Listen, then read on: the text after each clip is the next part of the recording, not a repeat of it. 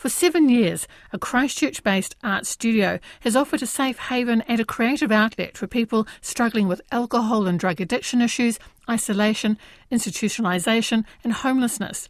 Now it's going to be able to touch more lives after receiving a big grant and an award. Lis Rate-Smith set up Art East out of frustration with the mainstream health system's medicine focused way of treating people struggling with their mental health. There's now a multidisciplinary art space with resources for painting and sculpture through to mosaics and stone carving. Art East has won this year's Arts Access Holdsworth Creative Space Award. That's on top of recently receiving a grant from the government's Creative Spaces Initiative, meaning the studio can extend its opening hours. I took Lis back to 2014 for me, um, being a trained drug and alcohol counsellor, I have a real belief that um, if you're taking away some sort of behaviour, maladaptive behaviour that hasn't uh, been good, this it needs to be replaced with something. That hole needs to be replaced with something. And uh, for me, I feel that the arts are a way of of healing. It's a way of introducing people to something new that they can be creative with, of course, um, but gives them a new sense of identity and also to be able to process different emotions and things that um, they may not have looked at previously because they've used other things to block any kind of feelings out. So for me, it was um, very clear from my own background in art that this was something that was also missing as well in mainstream um, models that often get used in counselling.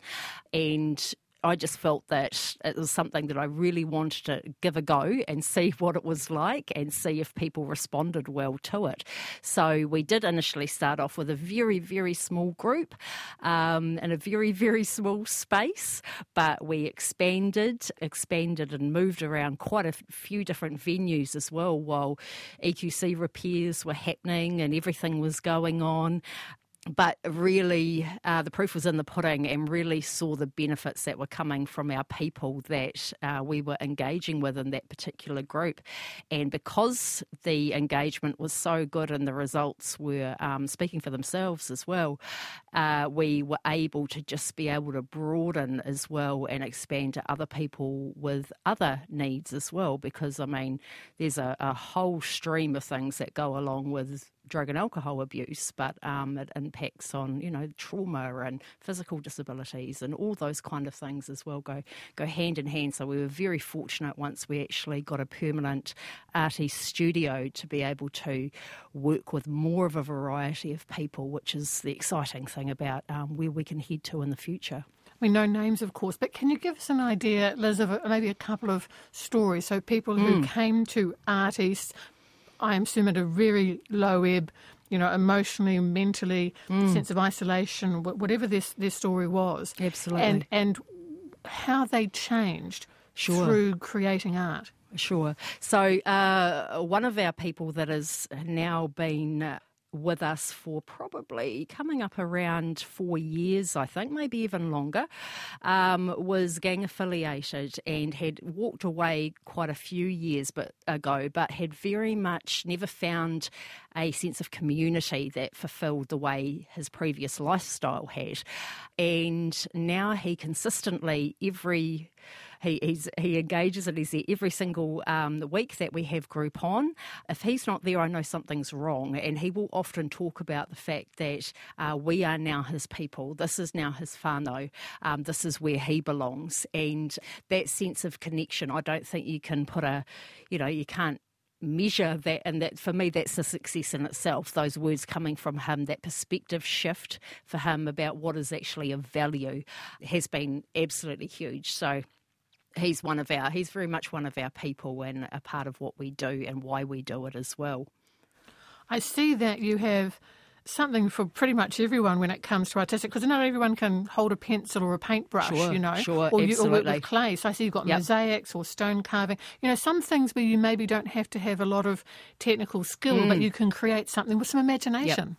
Yep, absolutely. And um, another one of our people too uh, had had some real significant grief and trauma happen uh, before he started attending. And one of the, he, he really didn't know what he wanted to do. He just had other friendships that were already connected with us um, and had been, you know, given the come along, you might enjoy it, just give it a go.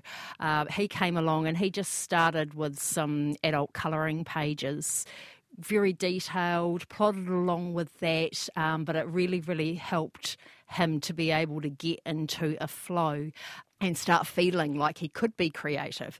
And from that, uh, it was suggested to him from one of our community projects that we we do called the Recovery Garden, where we do some painted panels and we then take them down and we put them up down at the Recovery Garden.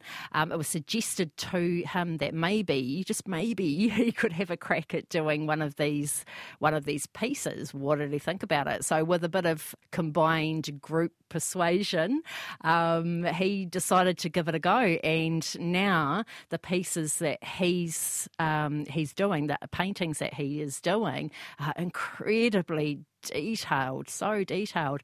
And um, he has one of the largest kits out of anybody in the actual uh, group. A huge amount of test pots and um, yeah, a massive amount of art supplies, which he goes out now and he he chooses them and he's he's very much on task with what it is that he wants to do and what he wants to achieve. And and it's so cool to see that with someone that hasn't had the opportunity to experience anything in creative in the past.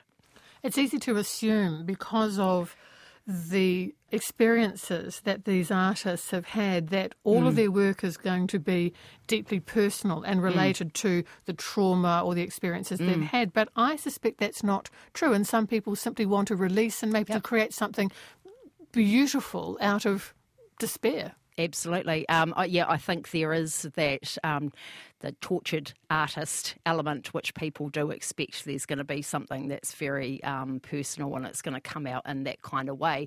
But um, from my experience, a lot of the time, I know uh, from another one of our uh, women, she's very impacted by colour.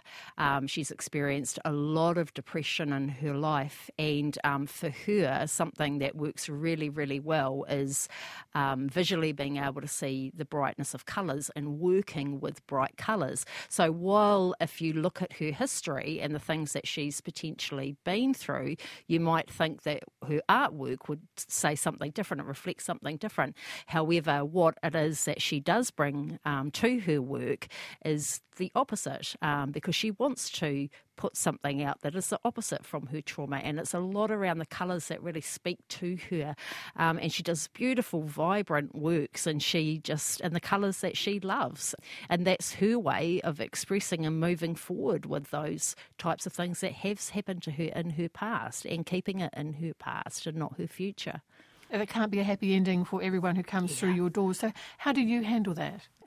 It is uh, unfortunate reality um, is that we do we attend funerals uh, we do what we can for the people that we get the privilege of working with but things don't always work out well it's not always you know, a happy ending to situations. So, you know, we had a very sad situation a few years ago where um, one of our members passed away, and particularly sad because he was estranged from his uh, family. Um, his parents had passed away, and other family members were no longer in his life.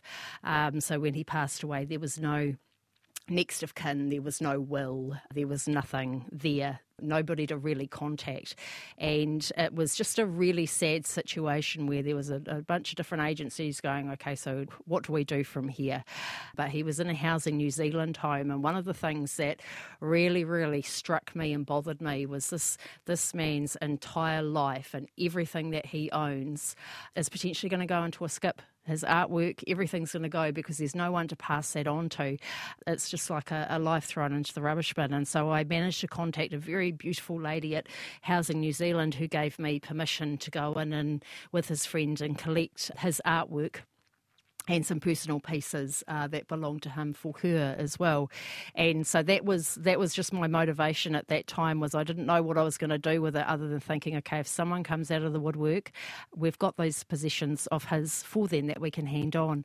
That didn't quite happen as time went on, um, and we had organised an exhibition, um, and one of the unfortunate things that happens when somebody doesn't have next of kin or have somebody to pay for the funeral is they get buried in what's called um, an indigent grave or a pauper's grave because it's not owned by anybody. The headstone can't be put on there and, and the funeral service can't happen at the site or anything too. So it was just a really, really sad situation to see one of our people to go through. And we just, as a team at Art East, as a group, um, we just really thought, look, look, this exhibition's coming up. We've got his pieces. He wanted to contribute to a group exhibition with us.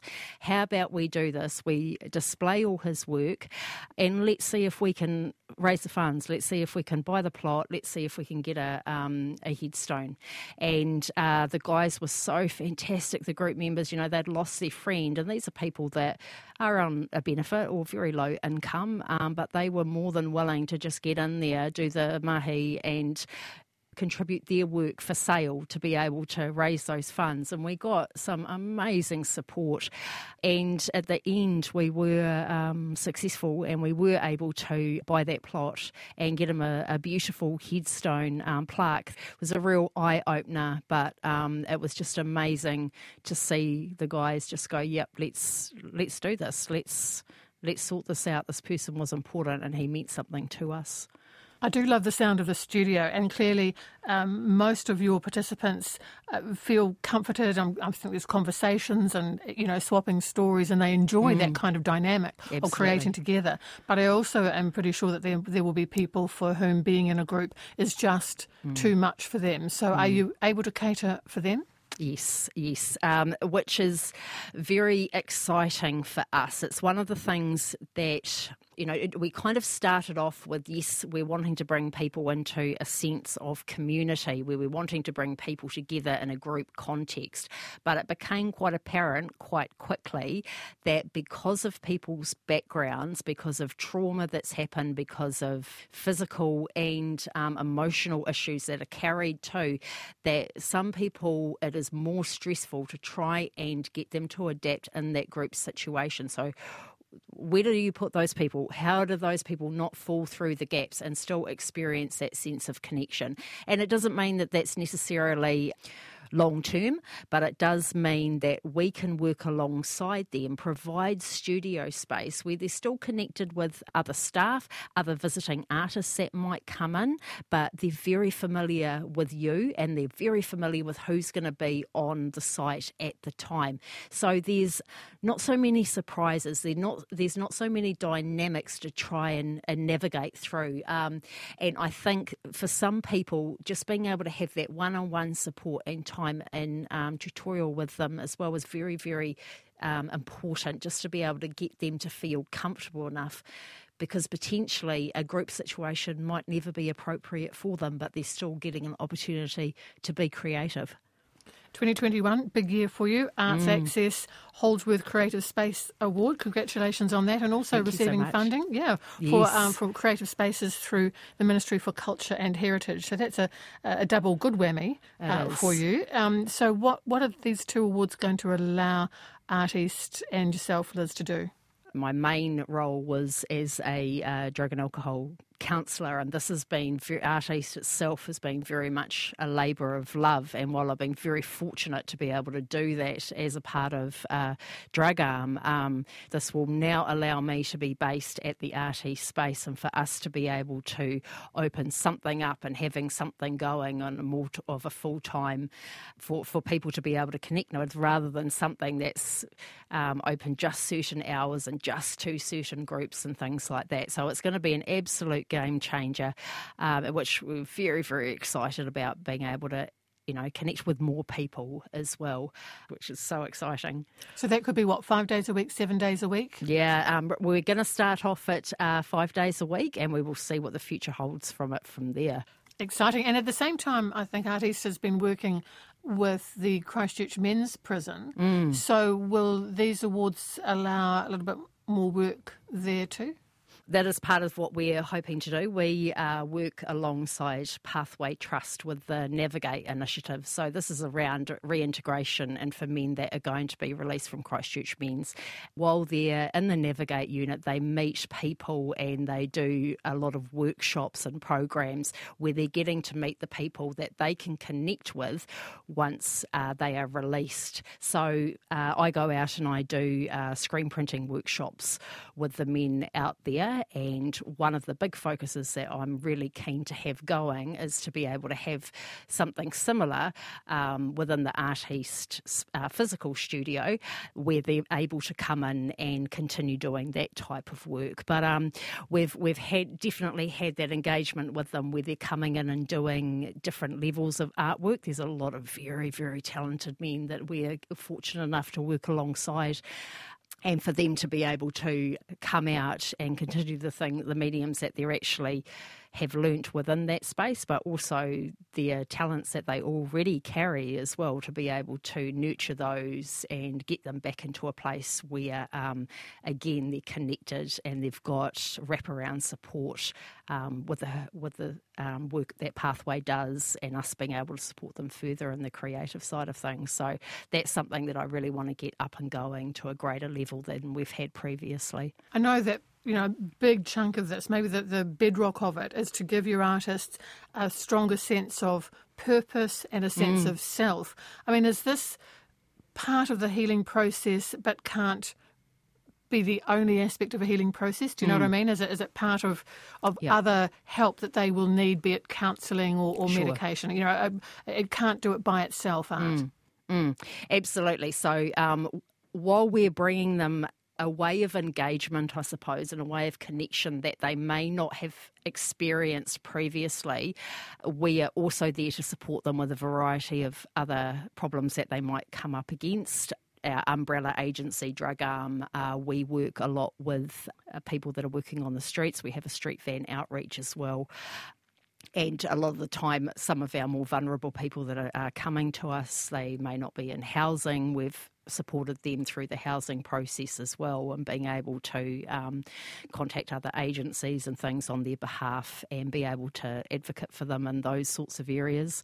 Uh, there's been things like uh, hepatitis C treatment as well, which has been completed for a lot of our Art East members, which potentially, if they didn't have the community support to be able to attend those appointments, um, even to be able to receive phone calls from the clinic, those kind of things, us knowing that yes, this person's going to be with me at this time. If the the clinic gives us a ring, we'll be able to hand that phone over to them. Those kind of things. Um, yes, and, and counselling and all sorts of uh, reintegration support and things that often comes uh, from our work that we do within the prison as well. So the, there's a, a, lot of different things that we can do, and of course we can't be all things to all people, but we do have a lot of uh, contacts and networking that we can support people into putting them in the right places for what they need. Is Art East really focused on the process of making Lis, or are mm. there exhibitions? Is work made available to show the wider community so mm. so that there can be a better understanding of mm. the challenges that your artists are facing? Mm. I'm very big on it being um, process not the product. However, in saying that, of course, with that, um, the product is something that can be exhibited and can be, when ready, um, having that to be able to tell your story at the end of that um, is a very exciting process as well. So while um, I'm really wanting to journey through them while they're creating these pieces, once we do have uh, the end result as well, then yes, we've we've been able to have exhibitions and different opportunities alongside other agencies as well, where we've been able to give them the opportunity to show the, showcase their art as well, which has been a real buzz for them too, and definitely something that we want to continue more in the future. And does it open up conversations. I'm not sure if the artists mm. are confident enough to be there. It would be interesting for them, I think, to yeah. to to converse. But do you get a sense that it is helping understanding in the wider community? I think so. Uh, some of them are definitely, con- uh, you know, comfortable with being able to express what it is that their uh, thought process was and why it is that they chose to do what it is that they did. And yes, some of them not so much. So we make a real focus on uh, make, creating an artist blurb as well for those that might not be as comfortable in a setting where their art is displayed to be able to mingle and be able to talk about it or anything. Um, we make sure that they have the opportunity to have that blurb there, which is um, still explaining what it is that they do, but it's in a way that's not nearly as intimidating too. I think a, a distinctive part of this too, Lis, reading is that you are you go on field trips to local sure. galleries, so you really are you know, looking at other art and having conversations, mm. and also inviting local artists to yes. come and share their skills at the studio. Do you have a big a, a, list of local artists who have wanted to be involved. Mm, yes, yes, we've um, we've had some definite regulars that are very keen to be involved with what we're doing, um, which has been fantastic because, of course, it just brings in a whole different uh, level and variety of people that can come in and connect, and and also ones that, are, of course, have carried the same sort of heart as we do for the, that kind of work. So people absolutely love meeting them them and not just to hear about their process and the way that they may do their artworks, but also to hear about them as individuals um, and about some of the things that they might have walked through as well. So um, to be able to just connect people further outside of those Art East walls into the wider community is very special and very, very important too.